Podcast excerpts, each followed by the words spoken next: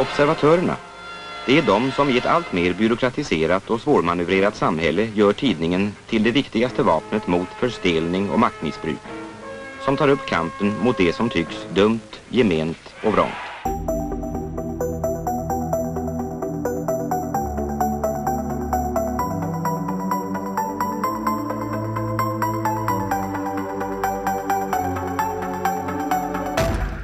Varmt välkommen till dagens Arenas intervjupodd och jag som säger det, jag heter Jonas Norling och är chefredaktör för just Dagens Arena. Och varmt välkommen säga till dagens gäst Ola Larsmo. Tack så mycket. Du är författare. Ja. Mm. Eh, skriver du något mer på visitkortet? Alltså jag har alltid tyckt att författare är ett riktigt yrke så jag brukar nöja mig med det. Mm, mm. Men man kanske har andra yrken på sidan om? Det är inget som du lägger till? Nej, det var länge sedan. ja. Jag tror att de flesta känner till din författarbana. Eh, senast Översten Ja. eh, och innan dess Swede Hollow. Stämmer bra. Det väckte stor uppmärksamhet och blev eh, drama också. Ja, den. det var väldigt roligt att se den på scenen. Jag blev var- alldeles varm. Och eh, anledningen till att jag bjudit hit dig den här gången är att du har en ny bok på gång. Ja. Vad heter den?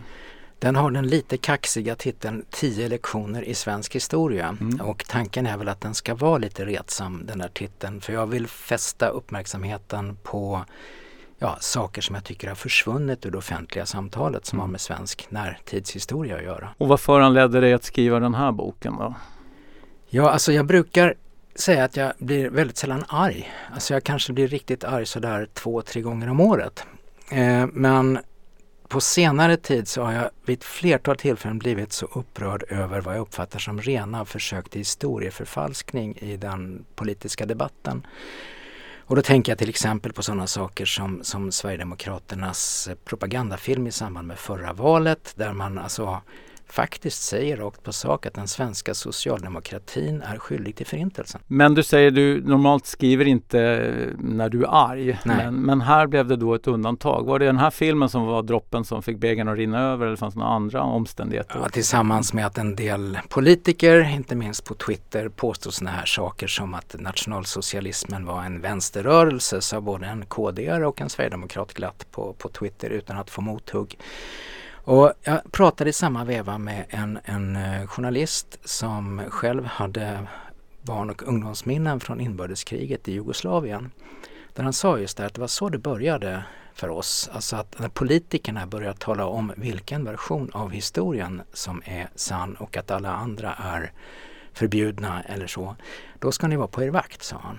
Och jag tycker vi har sett det där hur historiebruk som det heter börjar bli ett politiskt redskap på ett sätt i svensk debatt som det inte har varit på, på ganska länge. Och det kan vi också känna igen från, från länder som Ungern och Polen där alltså politiker går ut och, och anbefaller en, en särskild historietolkning. Mm. Och det började inte heller som en, ett bokprojekt utan det var mer uppdateringar i olika eh, Facebookgrupper och sådana eller på din Facebook-sida. Liksom sådana reaktioner som du har samlat ihop. Från. Ja, alltså, jag har ju ägnat mig ganska mycket åt Sverige under andra världskriget. Eh, jag kan säga att jag har faktiskt hållit på med det i ungefär 20 år nu och skrivit tre, fyra böcker på, på det temat. Mm. Fyra om man räknar med den här då. Så att jag har ju läst på ganska mycket, jag har samlat på mig väldigt mycket material. Och jag tänkte att när det nu florerar sådana, alltså rent ut sagt lögner från också riksdagsledamöter så tar jag mig friheten att skriva rakt upp och ner om fakta och redovisa också källor och dokument. Och var gör jag det? Jo, jag gör det på min Facebook-sida. Mm. Så jag skrev åtta för Facebook ganska långa texter och la också ut bilder och, och dokument. Och det där fick faktiskt en respons som jag aldrig har fått förut i sociala medier. Alltså folk var jätteintresserade och det har varit livliga och oftast ganska bra diskussioner. Och till sist var det flera som hörde av sig och sa, men var är boken? Och då sa jag det att det finns ingen bok, det här är inlägg jag har skrivit. Och då var det flera som ville ha en bok. Så jag pratade med min förläggare Martin och han tyckte att ja, men då gör vi en bok för det finns intresse. Vi kan väl komma tillbaka lite till de där diskussionerna i Facebookgruppen och vad du fick för, för eh, kring vilka uttryck de eh, visade upp. Men, men du, du, du, du röjde ju här lite din, din expertis kring eh, Sverige under andra världskriget. För att vi ska också sätta lyssnaren in så är det ju det de här lektionerna handlar Mm. om. Det är ju inte lektioner om Gustav Vasa eller Gustav II Adolfs tid utan det är ju just eh, Sverige från ja, 20 90-tal fram till krigsslutet. Mm. Ehm, så. Eh, om man ändå utan att eh, gå igenom hela boken skulle ge en liten sån bild av vad, vad är det egentligen du vill visa upp med de här tio le eh, lektionerna? Vad är det som är den röda tråden? Det är egentligen tre saker tror jag som, som jag är ute efter. Jag försöker följa inte minst frågan om hur de judiska flyktingarna från Nazityskland behandlades. På ont och gott ska vi säga, för det finns exempel på bägge. Mm. Jag är också ute efter att försöka lyfta upp några av dem som vi av någon anledning helt har suddat ut ur bilden som jag menar gjorde väldigt goda humanistiska demokratiska insatser men som vi helt har glömt bort idag. Alltså personer som Mia Läcke Lövgren, Gillis Hammar, Israel Holmgren med flera. Och till sist vill jag nog också peka på att ska vi moralisera kring det här, till exempel flyktingbemötandet under andra världskriget, vilket man ska, för det är ett moraliskt problem. Mm. Det begicks moraliska fel, svåra sådana. Då måste man också gå så nära materialet att man ser komplexiteten. Man får inte generalisera. Man måste försöka förstå att den tidens så att säga, politiska och moraliska horisont var lika svår att urskilja som vår egen idag. Och om det låter abstrakt så har jag en liten bild som jag nämner i förordet att jag jämför med en gammaldags TV efter sändningstid. När det blev det här flimret av vita och svarta punkter som man kallar för Myrornas krig. Jag tror det är så världen ser ut. Jag tror världen är svart och vit. Men jag tror att de där punkterna rör sig så snabbt så att på lite håll så ser det jämngrått ut. Man mm. måste gå nära för att urskilja vad som är svart och vad som är vitt och jag försöker göra det i några exempel. Just det. Och sen det finns ju vissa sådana här äh, scener som kanske är, åtminstone man känner till vid, vid äh, sina namn, så bollhusmötet mm. och sådana saker. Och de, de figurerar ju här men det är andra kanske mindre kända äh, eh, milstolpar eller, eller moment och saker och ting ändrades i en så, så, samhällsdebatt och liknande som du lyfter upp. Eh, men vad, vad, är det för bild som du får när du tar ett steg tillbaks från Myrnas krig? Då? Vad är det som utkristalliserar sig? Ja, till att börja med så tror jag att man kan se att just hur man skulle bemöta flyktingarna från Nazityskland var en fråga som var av mycket stor politisk betydelse. Den skar rakt igenom flera politiska partier och det fanns väldigt många som var djupt engagerade för de här människorna och gjorde sitt allra bästa för att de skulle få komma till Sverige och få en fristad här. Eh, vi ska inte glömma bort att det var människor som fick det. Det är inte så att alla flyktingar eh, tvingades vända i grinden så att säga. Men vi hade definitivt kunnat göra en, en mycket större insats än, än vad vi gjorde som land. Jag börjar boken med att tala om en studentdelegation som uppvaktade eh, statsministern Per Albin Hansson. Och det gjorde de i december 1938. Det här är efter den så kallade kristallnattspogromen, alltså när man verkligen vet hur Tyskland behandlar sina judiska medborgare. Och det är alltså fyra studenter som uppvaktar statsministern och ber honom att vi ska släppa in fler. Eh, särskilt studentflyktingar tycker de att, som studenter då, att man ska ta emot. Och den här gruppen är lite intressant för den består alltså av en liberal som också är frikyrklig, en eh, vänstersosse, eh, en liberal till eh, och dessutom en nykterist. Eh, och det intressanta med det här är att de här studenterna har det man kan kalla för folkrörelsebakgrund på olika sätt. Och där ser man att det är där det här engagemanget för flyktingarna finns. Alltså det går från, ska vi kalla vänstersossar, socialliberaler, människor med folkrörelsebakgrund. De engagerar sig. Det var bara det att den här gruppen som då faktiskt hoppades göra en insats att Sverige skulle vara mer generöst mot flyktingar bemöttes av en motreaktion från högerstudenter som resulterade i det som vi kallar Bollhusmötet, alltså ett studentmöte i Uppsala där man röstade om en varning, att anta en varning för att släppa in för många akademiker i Sverige och eh, under debattens gång så, så, förstår man ju precis att här finns hela det antisemitiska åsiktsgarnityret representerat på scenen så att säga. Så de här studenterna ville göra en insats för sina medmänniskor och resultatet blev en fantastisk motreaktion från höger där man tvärtom menade att de här människorna måste spärras ut från Sverige. Och där lyckades alltså högerstudenter skapa en, tror jag, bitvis felaktig bild av att det fanns en mycket större antisemitisk opinion i Sverige än vad som faktiskt fanns. Och det kom att påverka politiken. På vilket sätt då? Ja, man hör ju till exempel i debatten i riksdagen, hur de här argumenten från högerstudenterna plockas upp och går igen. Det är ett kapitel där jag går igenom en ganska fruktansvärd riksdagsdebatt 1939 som handlar om ekonomiskt stöd till de flyktingar som har tagit sig till Sverige. Där de mest fruktansvärda antisemitiska argument anförs. Och tittar man närmare på den där riksdagsdebatten så ser man också lite grann en karta tror jag över hur det här förhållningssättet till, till flyktingar, framförallt judiska flyktingar, såg ut. Du har alltså liberaler och socialdemokrater som tillsammans motionerar om att den svenska flyktinglagstiftningen bör luckras upp. Den är väldigt hård vid den här tiden och att, att vara jude gälls inte som skäl för att komma till Sverige. Eh, man motionerar öppet om detta, alltså både i första och andra kammaren tillsammans, socialdemokrater och liberaler. Mot det står då bondeförbundare som inte vill släppa in flyktingar och det är också två bondeförbundare som yttrar sig djupt antisemitiskt under riksdagsdebatten.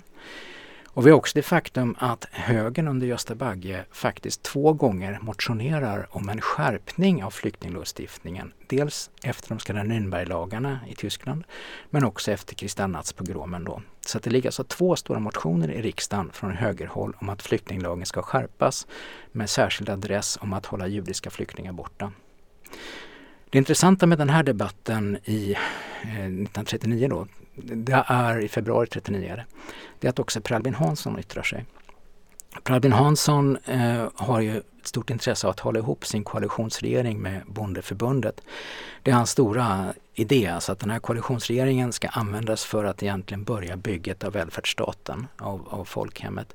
Så han är egentligen beredd att offra ganska mycket för att hålla ihop denna koalition.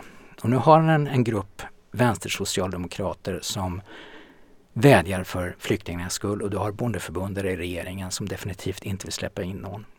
Så vad som händer är att han reser sig faktiskt till första kammaren och säger att vi vet nog att det är så att vår flyktinglagstiftning inte lever upp till humanitetens krav som han säger. Mm. Men ingen kan heller säga att vi har varit för generösa. Så vad han säger där är egentligen, vi ska inte ändra på någonting, det är bra som det är och jag vill till varje pris hålla ihop denna koalition för att fortsätta bygget av en välfärdsstat. Och man kan ju säga att han där kanske offrar då flyktingarna. Va? Så man, där har man den komplicerade moraliska kartan hur den ser ut. Men det här är alltså en fråga som leder till några av de hetsigaste meningsutbytena i svensk riksdag.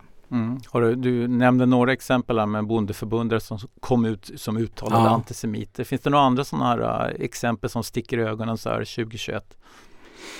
Alltså överhuvudtaget så ser man ju om man sätter sig och läser riksdagsdebatterna eh, och det är ju faktiskt inte direkt nöjesläsning ska man säga för du får gå igenom sådana här extra anslag till landsfiskalers utbildning och, eh, och sånt.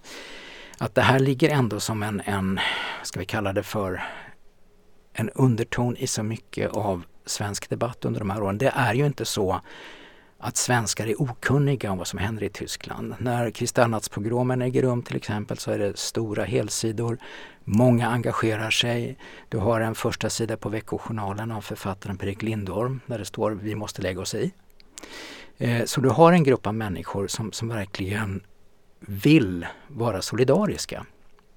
Det är bara det att så här i efterhand, eh, långt senare, så är det som att vi har tappat dem eh, helt och hållet ur bilden. Det finns alltså djupt engagerade människor som heter sånt som Gillis Hammar, Nathanael Beskov, Mia Läcke Lövgren, Israel Holmgren och så många andra som verkligen alltså sätter sin märke i debatten och går till storms för att Sveriges flyktingpolitik ska vara mer öppen än vad den är.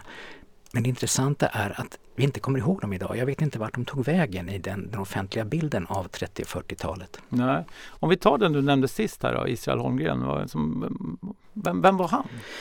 Ja, han har ett eget kapitel i mm. boken. Mm. Uh, han var nog en, en, som det heter, en besvärlig människa. Han var väldigt påstridig och väldigt envis. Uh, men han var framförallt professor på Karolinska i medicin. Och hans självbiografi i två band, Mitt liv, den är jättetråkig. Tills man kommer fram till sista kapitlet som heter Mina strider med nazismen. Så då blir det intressant. För efter hans frus död, när alltså han som enkling, så kastar han sig in i en väldig agitation mot nazismen. Han har alltså suttit i riksdagen för frisinnade, alltså för, för Liberalerna. Och eh, redan 1933 så har han skällt ut eh, bondeförbundare i sittande kammare för han tycker att de är förstockade och inte kan tänka sig att öppna dörren ens lite på glänt för, för flyktingar från Nazityskland. Så det är ingen tvekan om var han står politiskt. Sen börjar han alltså en föreläsningsserie. Han är medlem i eh, det här förbundet Kämpande demokrati där också den mer kände Ture Nerman är en drivande kraft. Och han börjar som en del av Kämpande demokratis föreläsningsverksamhet åka runt och hålla långa, långa föreläsningar om vad tyskarna gör ute i Europa. Och under 41 och 42, och framförallt 1942, så börjar han berätta om att nu har man börjat mörda alltså judiska medborgare ute i Europa på bred front och han ger exempel på massavrättningar som vi vet var korrekta. Han ger också exempel på hur många som kan ha dött och det är siffror som nog är väldigt försiktiga egentligen om man jämför med den historiska verkligheten. Eh, och hela tiden sitter alltså den tiden Säpo, Allmänna säkerhetstjänsten, i publiken och eh, antecknar vad han säger och rapporterar. Och det där ligger i en tjock mapp hos Säpo. Eh, intressant nog kan man säga att flera av de här poliserna håller med honom. Tycker att det anser alldeles riktigt. Hur ser man det? Ja, men, um, talaren övertygade med eftertryck, okay. alltså mm. sådana mm. formuleringar. Mm. Eh, men när han samlar de där eh, föreläsningarna i ett litet häfte som Ture Nerman ger ut som heter Nazisthelvetet, då åtalas han. Och det här är alltså 1942. Eh, sensommar 1942 ungefär. Och han blir alltså åtalad för tryckfrihetsbrott. han blir stämd inför Stockholms rådhusrätt.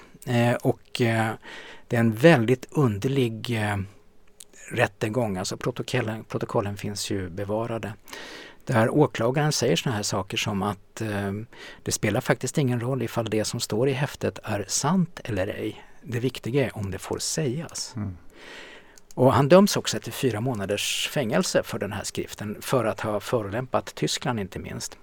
Det är inte helt olikt den diskussion vi har nu för tiden kring förtal. Eh, där man också lyfter upp att det inte spelar någon roll om det är sant eller inte utan hur det, liksom, hur det ska tolkas in i kontexten. Så. Ja, men nu är det inte en person som, som är utan förtalad. Här, verkligen inte. Ja. Här är det ett rike ja. som man ger sig på. Så det är klart att det är, men, men ändå utifrån att din, din tanke var att saker och ting går igen. Mm. Så det, det, är ju ett, det är ett resonemang som dyker upp nu för tiden i förtalsmål. Här har vi en helt annan eh, dynamik naturligtvis. Ja, men, mm. Det är det som händer sen tror jag som har stor relevans mm. också för, för bilden av Sverige under kriget.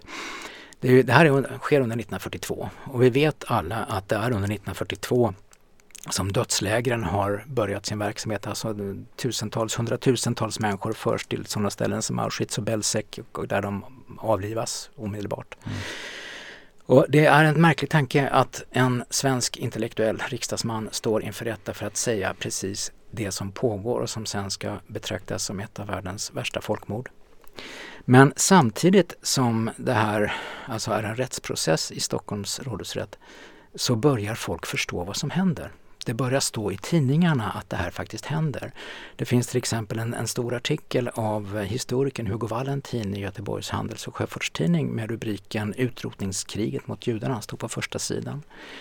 Och samtidigt kommer mer och mer flyktingar från Norge över gränsen i Värmland och Dalsland och i Norrland på olika ställen som berättar hur, hur trycket mot de norska judarna ökar. Det finns en avhandling av en historiker för Göteborgs universitet, han heter Lars Hansson. Han har forskat på just länsmännens sätt att förhålla sig till flyktingar och han visar att under 42 så släpps egentligen gränsen helt. Alltså mm. att de börjar släppa in alla för de börjar förstå att vad som är på gång. Och i november, slutet på november 1942 så kommer då den stora deportationen av 500 norska judar som skickas med båten Donau till Auschwitz. Och detta står i svensk tidning. Det är en enorm opinionsstorm som kommer loss i Sverige. Eh, kyrkorna, man talar om det i kyrkorna, man har förmiddagsdag för, för Norges judar. Allt det här är öppet och nu vet ju alla att det som Holmgren talade om är bokstavligen sant och det är mm. också någonting som upprör otroligt många människor i Sverige. Så vad vi ser är faktiskt någonting, om inte ämnet var så fruktansvärt så skulle man ändå tycka att det var uppmuntrande. Alltså att vanligt folk som det heter engagerar sig mycket för de norska judarnas öde. Mm.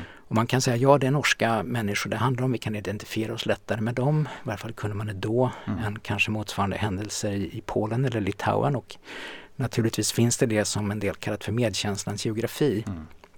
Men faktum kvarstår alltså att det blir en folkstorm av det här. Och vid den här tidpunkten så sker också en egentligen fantastisk omsvängning av den svenska politiken, flyktingpolitiken. Så nu arbetar svenska UD hårt för att få loss de norska judar som finns kvar i Norge. Eh, och det där vidgar sig sen alltså till att också omfatta andra. Man släpper till exempel in alla statslösa judar som finns i Norge som har flytt till Norge och nu vill fly för sina liv till Sverige. De är välkomna till Sverige. I oktober 1943 så går alltså svenska regeringen ut i radio och säger att alla danska judar är välkomna till Sverige om ni kan ta er hit. vi ska ta emot er med öppna armar och det blir som vi vet en armada av småbåtar över Öresund och 7000 danska judar räddar sig över till Sverige. Så det är ett stort skifte i svensk politik där den politik som, som UD och, och samlingsregeringen bedriver efter november 42 är av ett slag som vi nog hellre vill påminna oss om. Mm. Men det gör vi inte. För den här omsvängningen i svensk politik den är fastslagen i ett antal väldigt intressanta historiska avhandlingar men jag tror inte det har nått ut i det allmänna medvetandet och inte i debatt. Du menar just att man svängde så kraftigt ja. från en repressiv politik till en väldigt välkomnande i det? Jag skulle, jag skulle säga en delvis mycket mm. repressiv mm. politik mm. för vi tog ju emot folk även om vi hade kunnat göra en betydligt större insats än, mm. än, än vad som gjordes. Mm. Eh, jag tänkte för lyssnarnas skull också, vi kanske ska stänga lite historien. Hur gick det för Israel i den där rättegången? Han, ja. han dömdes ju, eh, eller hur? Han dömdes som sagt först till fyra mm. månader mm. och sen när det här med eh, transporten av norska judar till Auschwitz är, är en nyhet på alla nyhetstidningar så kommer då åklagaren på att det kan vi ju inte döma honom för att han har talat om vad som händer i Norge för nu är ju, vet ju alla att det är sant. Så då får han sin fängelsetid halverad till två månader. Eh, och småningom då så är det en delegation av bland annat dåvarande pennordföranden Gustav Hellström som uppvaktar Kunglig Majestät om benådning och Israel Holmgren benådas också. Mm. Och då ger han ut sin lilla bok igen men nu med titeln Nazistparadiset. Mm. Och, och, bara så, hur gammal är han där? När han, han är över 70 år. Ja, det är bara ja. en sån sak. Att han är 70 man 70-åring till fyra mm. månaders fängelse för, för detta. Det är också väldigt anmärkningsvärt i sig naturligtvis. Det får man lov säga. Ja. ja. Ja men din bok är ju som sagt full med många utav den här typen av eh, inte så kända mm. eh, delar utav, utav svensk eh, nutidshistoria kring andra världskriget och förspelet där. Har det någonting som överraskade dig? Ja, det var flera saker som jag faktiskt inte kände till fast jag ägnat ganska mycket år åt det här. Eh, vi ska tillägga att det finns en, en bred och seriös historievetenskaplig forskning kring de här sakerna. Så mycket är utforskat men samtidigt så finns det ett glapp där, där denna seriösa och viktiga forskning kanske inte har förmedlats ut till allmänheten på det sätt som borde. Och jag undrar som sagt fortfarande vad den stora dokumentär-tv-serien i SVTs regi är för någon sån har vi inte sett till på 20-30 år. Mm. Men eh, en sak som jag studsade lite över var det faktum att då det svenska högerpartiet under Gösta Bagge faktiskt la dessa två motioner att, hålla, alltså att just skärpa flyktinglagstiftningen med direkt hänvisning till att tyska judar var på flykt. Och den första LAS 36, det var en direkt följd av de så kallade Nürnberglagarna i Tyskland 35 där man gradvis plockade av tyska judar alla medborgerliga rättigheter. Och då förstod högerpartiet att nu kommer det folk. Och då la man en första motion om en skärpning av flyktinglagstiftningen. Sen upprepar man det efter novemberpogromen 38 så det ligger alltså en ganska skarp skrivning i bägge kamrarna från det svenska högerpartiet att just med hänvisning till det som sker i Tyskland så måste vi stänga gränserna. Mm. Och att det svenska högerpartiet under Gösta Bagge vid två tillfällen verkligen la all sin politiska kraft bakom motioner att hålla flyktingar borta från oss till Tyskland. Det var nytt också för mig. Mm. Men, men även när det gäller högpartiet och Bagge så händer ju någonting eh, runt 42-43. Ja, alltså det är väl 1943 som, som Bagge då själv gör en dagboksnotering eh, från mötet i samlingsregeringen där han säger att det gäller en grupp polska judiska barn som skulle få komma till Sverige och just det där misslyckades. Eh, men han skriver vi måste väl ändå göra någonting för humanitetens skull om det alls är möjligt. Så där plötsligt så har han då ett, ett samvete på den här punkten. Och det handlar väl också om att, att han har också insett att förintelsen är, är en realitet. När däremot de danska judarna ska välkomnas till Sverige så blir han upprörd för då har vare sig Per Albin Hansson eller utrikesminister Günther informerat honom i förväg. Och då säger han också att då kan jag faktiskt inte ta något ansvar för det här om jag inte visste om det i förväg. Och det är en intressant spekulation dock en spekulation. Varför pratade man inte med honom i förväg? Nej, precis. Och också för att dra tangenter till nutid. Har vi inte hört en uh, nutida moderat också nyligen stå och säga att han inte fick någon information om att man tog hem IS-kvinnor och var upprörd över det. Eh, det är, alltså, allting går igen. Historien så. är en ekokammare. Ja, men verkligen så. Men uh, vi kanske ska uh, akta, eller jag ska akta mig för att dra historiska paralleller av det slaget i det här sammanhanget.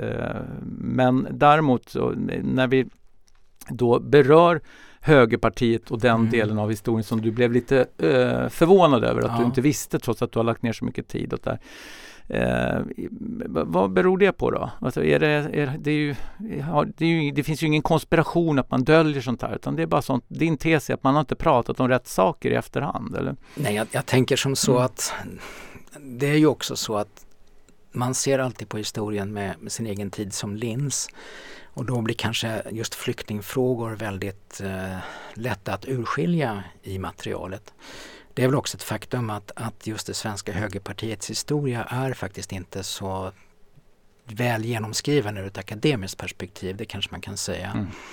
Eh, så det finns ju saker, saker kvar att upptäcka där.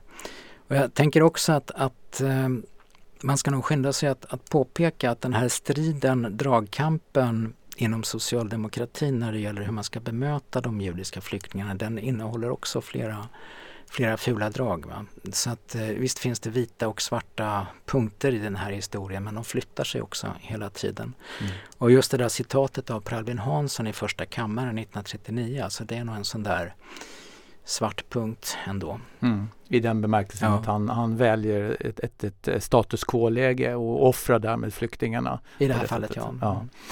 Om vi tar upp det på en bredare perspektiv då, är, man hamnar i mycket en diskussion. Nu lyfter upp Högerpartiet med eh, deras förhållningssätt med de här två motionerna.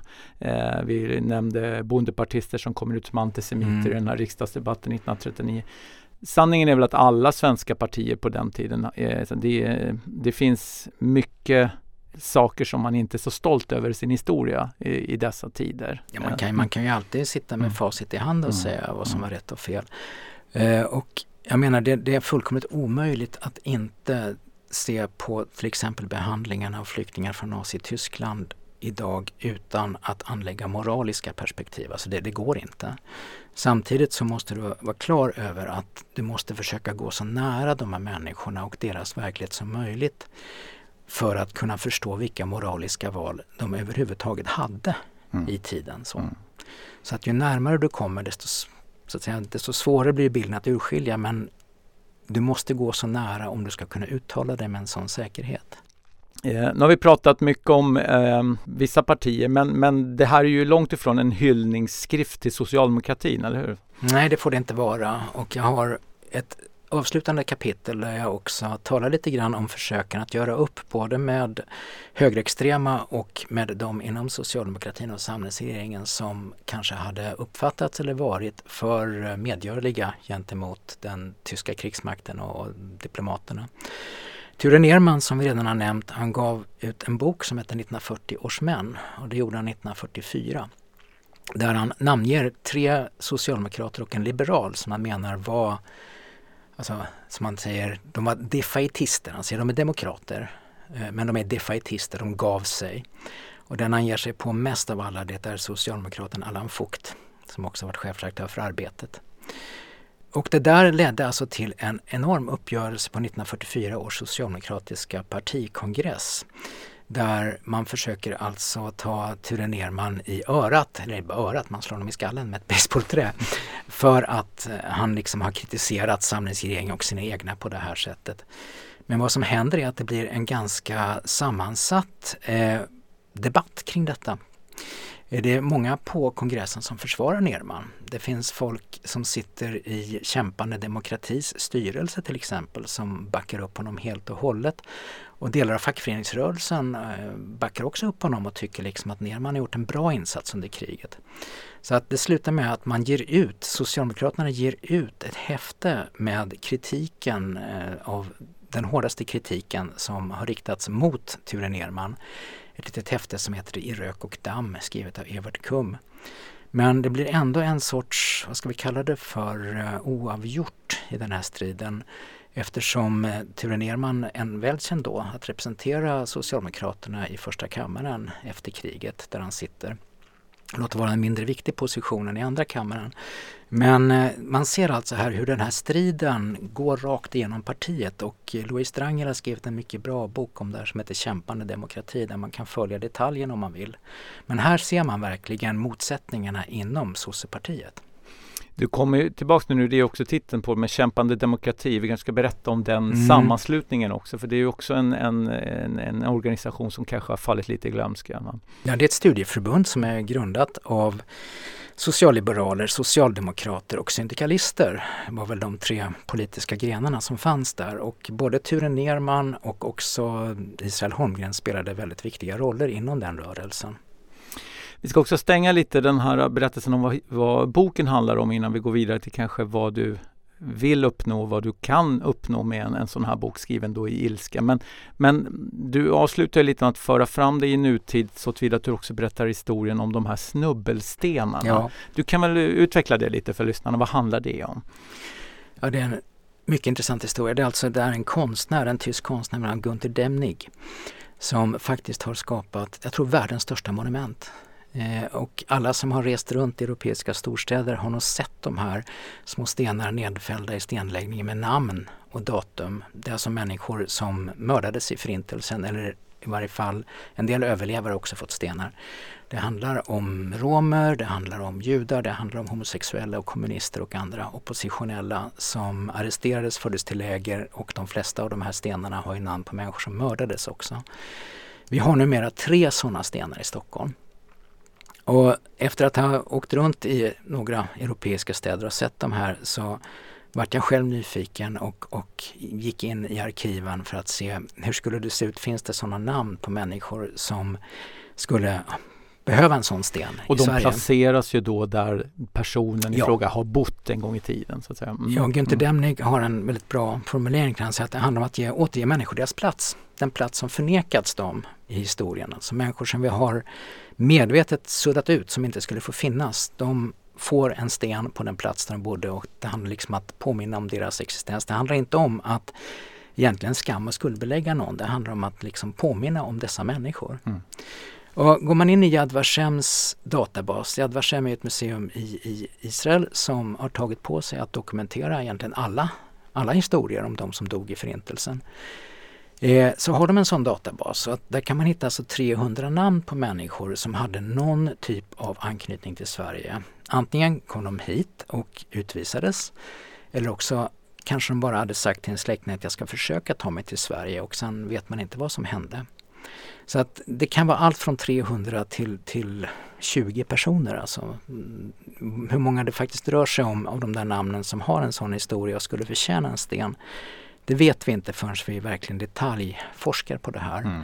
Och jag gav mig in i tre sådana fall och rotade ordentligt. Och intressant nog så har det blivit tre stenar i Stockholm också. Eh, Levande historia, som är en myndighet, de har ju faktiskt startat uppdrag att, att påminna om förintelsen och, och folkmord. Och de hade faktiskt tidigare begärt att få bjuda hit Gunder Demnig och sätta ner stenar i Stockholm. Och fått nej två gånger av stadens myndigheter. Och ett av de där svaren tyckte jag var så märkvärdigt så att jag var tvungen att ta med det i boken. Och det var, tror jag, 2007 om jag inte minns fel som man vände sig till eh, dåvarande trafiknämnden i Stockholm och fick svaret att det kanske skulle vara så att människor skulle känna olust för att passera en sådan plats. Och det där mm. är alltså det är helt, ett helt osannolikt svar från en, en kommunal eh, byråkrati. Som om det är deras uppdrag, trafiknämndens uppdrag att eh, skydda stadens invånare mot olust inför historien. Alltså det där fick mig att haja till ordentligt. Men det blev ändå stenar till slut? Ja, det blev det. Och, och var man tvungen att rycka in några speciella trådar för att få Stockholms stads tjänstemän att tänka om? Här? Jag, jag tror faktiskt att eh, tiden hade haft sitt lopp och mm. historien mm. haft sin gång och när Levande historia försökte tredje gången då gick det bra. Så nu har vi tre sådana här eh, stenar i Stockholm. Och jag försöker berätta historien, åtminstone två av de historierna i min bok också. För vi, vi ska understryka det tycker jag att det, det, finns ett svek. Det finns ett moraliskt svek där, där vi hade kunnat göra en betydligt större insats som, som stat och, och nation. Eh, att ta emot de här människorna. Och eh, det fanns också gott om folk eh, på olika nivåer, alltså i folkrörelser, i politiska partier, som ville göra en insats. Men där läget då i riksdagen var helt låst när det, när det gällde. Mm. Om vi knyter an då de här stenarna, den här reaktionen från tjänstemännen som ville undanhålla eh, olustkänslor för medborgarna eh, och titta på det, det du vill uppnå med boken. Um, vad som fick dig att skriva den i början. Det, det, är väl lite, går att knyta ihop med just att det, det väcker olustkänslor att ta del utav den här historien naturligtvis. Och det är väl, din, mm. din tes är väl att det är nödvändigt att vi ska känna den olusten? Alltså jag, mm. jag återkommer till där vi började att jag, jag blev så upprörd över alltså att riksdagsledamöter till och med ägnar sig åt medveten historieförfalskning mm. i realtid och påstår saker om, om landets historia som bevisligen är fel utifrån ett vetenskapligt perspektiv är någonting som, som inte kunde bara få passera. Och sen mm. vet jag man ju inte hur många som bryr sig om en, en liten bok på 200 sidor. Mm. Men eh, det är ju också så att antingen så tror man på det här att det finns fakta, att det finns saker vi kan veta om historien. Eller så gör man inte det. Fakta det är en sak. Eh, sen kommer vi alltid att tolka dem och liksom förstå dem på olika sätt och så. Men vi måste enas om att det finns fakta att återvända till eh, och erkänna att så är fallet. Och kan, kan vi inte göra det alltså, då har vi ju tappat eh, botten ur den politiska diskussionen. Om vi börjar med den filmen som du nämnde inledningsvis som på något sätt blev avstampen för det här projektet. Eh, Sverigedemokraternas mm. valfilm där man ville då svartmåla socialdemokratins historia som en del utav ja, att egentligen, om man ska hårdra det, nazismens rasbiologiska tankar var grundade i, i, i socialdemokratin. Mm, ja. um, man lägger ut den bok du har skrivit så är det ju så, precis som eh, alltså, ah, vi nämnde tidigare, så är det ju många partier som framstår som, uh, ja man har inte bara Eh, bra sidor i sin historia. Socialdemokratin får ju också sin släng av sleven i den här boken naturligtvis. Ja, ja. Inte minst eftersom det var det regeringsbärande partiet och därmed ytterst ansvarig för mycket av de här sakerna. Men det fanns ju också i partiet antisemiter, eller åtminstone yttringar som var antisemitiska, även i socialdemokratin. Det du säger nu är rätt mm. intressant. Ja, förlåt. För där har jag pratat med inte mindre än två historiker mm. som menar att de tydliga antisemitiska tendenserna i svensk socialdemokrati försvinner efter 1927. Mm. Det, det, är nästan ja. märkligt att säga en sån sak men det är alltså i samband med utlänningslagen 1927 som antas. Då, då gör man upp med det här i partiet och om det är att man bara lägger locket på och säger så där ska vi inte låta, mm. du får gå hem och låta så där i garderoben. Va? Mm. Eh, det vet jag inte. Men om man läser till exempel historikern Håkan Blomqvists bok om Arthur Engberg som ju var tydligt antisemitisk eh, skribent före 27 mm. så menar han att det finns ett före och efter 1927 i, i, eh, i socialdemokratin. Sen finns det det som, som historiker som Stefan Bruchfeldt och Karin Kvist-Gewertz har kallat för ett antisemitiskt bakgrundsbrus i hela samhället och i statsapparaten eh, som är svårare att nagla fast. Men den här tydliga utfästelsen att man verkligen talar illa om judar för att de är judar, det försvinner 27 tror jag ur den politiska propagandan. Mm. Min poäng här är ju då egentligen att det som du tar avstamp i, en, en historieskrivning som du upplever som skev och till och med falsk mm. utav det socialdemokratiska partiet. Eh, det är ju ändå så, i din bok här, så du lyfter ju också upp de här sakerna som kan tillskrivas socialdemokrater, om än före 1927, så har du ju några sådana exempel ja. även i din bok. Så, eh, givet det du ville påverka, eh, så, så mottagarna kommer ju kanske bara få vatten på sin kvarn i den mån man vill visa på att alla partier har en mörk historia. Att, eh, det måste ju vara en risk som du har reflekterat över att det här de som tror på den där filmen, Mm. de kommer fortsätta tro på det även efter att de har läst den här boken. För att de hittar svaren på sina, alltså deras övertygelse bekräftas också i din bok. Jag Mm. tror inte det. Dels tror jag att de här bägge sakerna kommer att ha väldigt olika målgrupper. Jag skulle vara väldigt glad om, du, om de överlappade varandra överhuvudtaget faktiskt. Men vad jag menar är att du kan inte generalisera på det sättet. Va? Du kan inte, William Blake, den gamle konstnären, hade ett fantastiskt uttryck. Han sa att to generalize is to be an idiot. Det, um, och han, han menar verkligen det. Alltså att ju mer du generaliserar desto dummare blir din, din verklighetsuppfattning. Och jag menar här, om du går nära in på politiken så ser du att det fanns människor av god vilja. Och de fanns inom Liberalerna, de fanns inom socialdemokratin, de fanns inom folkrörelserna. Eh, och jag tror att det första egentligen riktiga utspelet till förmån för judiska flyktingar från högerns sida, det kommer faktiskt i samband med deportationerna 1942. Det är först då du ser en opinion där. Så du kan alltså verkligen gå nära, gå in i den tiden, inte moralisera men anlägga moraliska perspektiv så kan du se att vad som var möjligt att göra.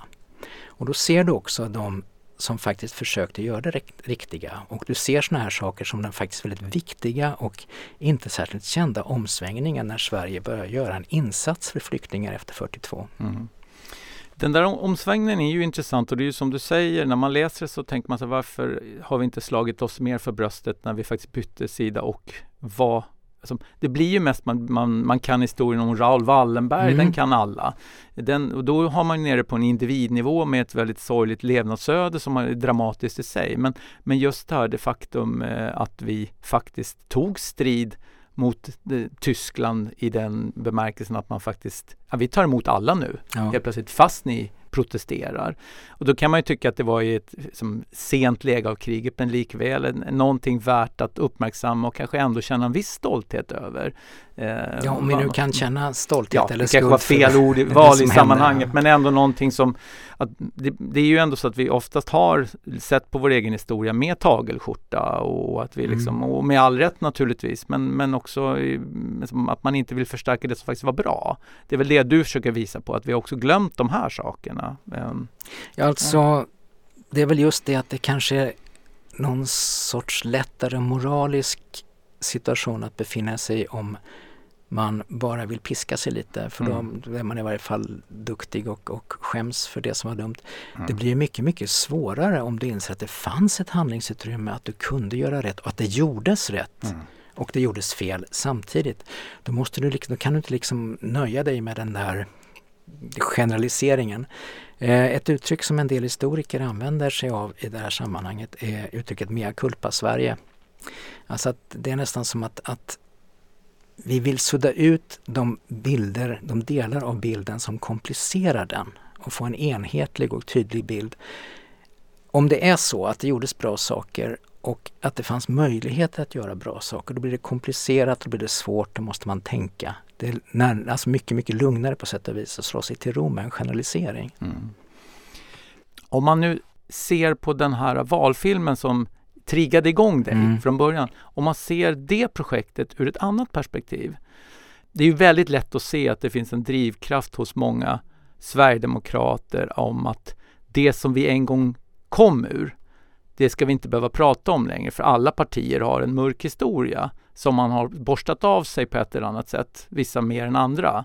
Och om man då tittar på den bok du har skrivit och den berättelse som du har så går det ju ändå då att liksom, den som vill resonera som så att man måste någon gång få göra upp med sin egen historia och mm. sen gå vidare.